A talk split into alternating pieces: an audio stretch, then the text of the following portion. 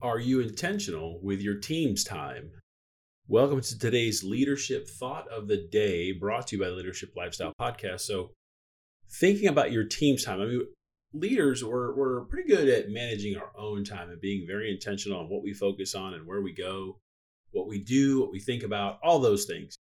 But what about your team? They've got a lot to do. And it's so easy right now to think about ourselves.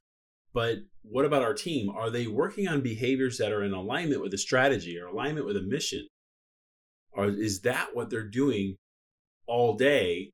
Or are we giving a bunch of busy work just to get some things done to make us look better or so on? So, really key in on how you're spending their time because just like your time, their time is limited. It is a finite amount of time. So, today's leadership thought of the day brought to you by the Leadership Lifestyle Podcast grow yourself just a little bit more.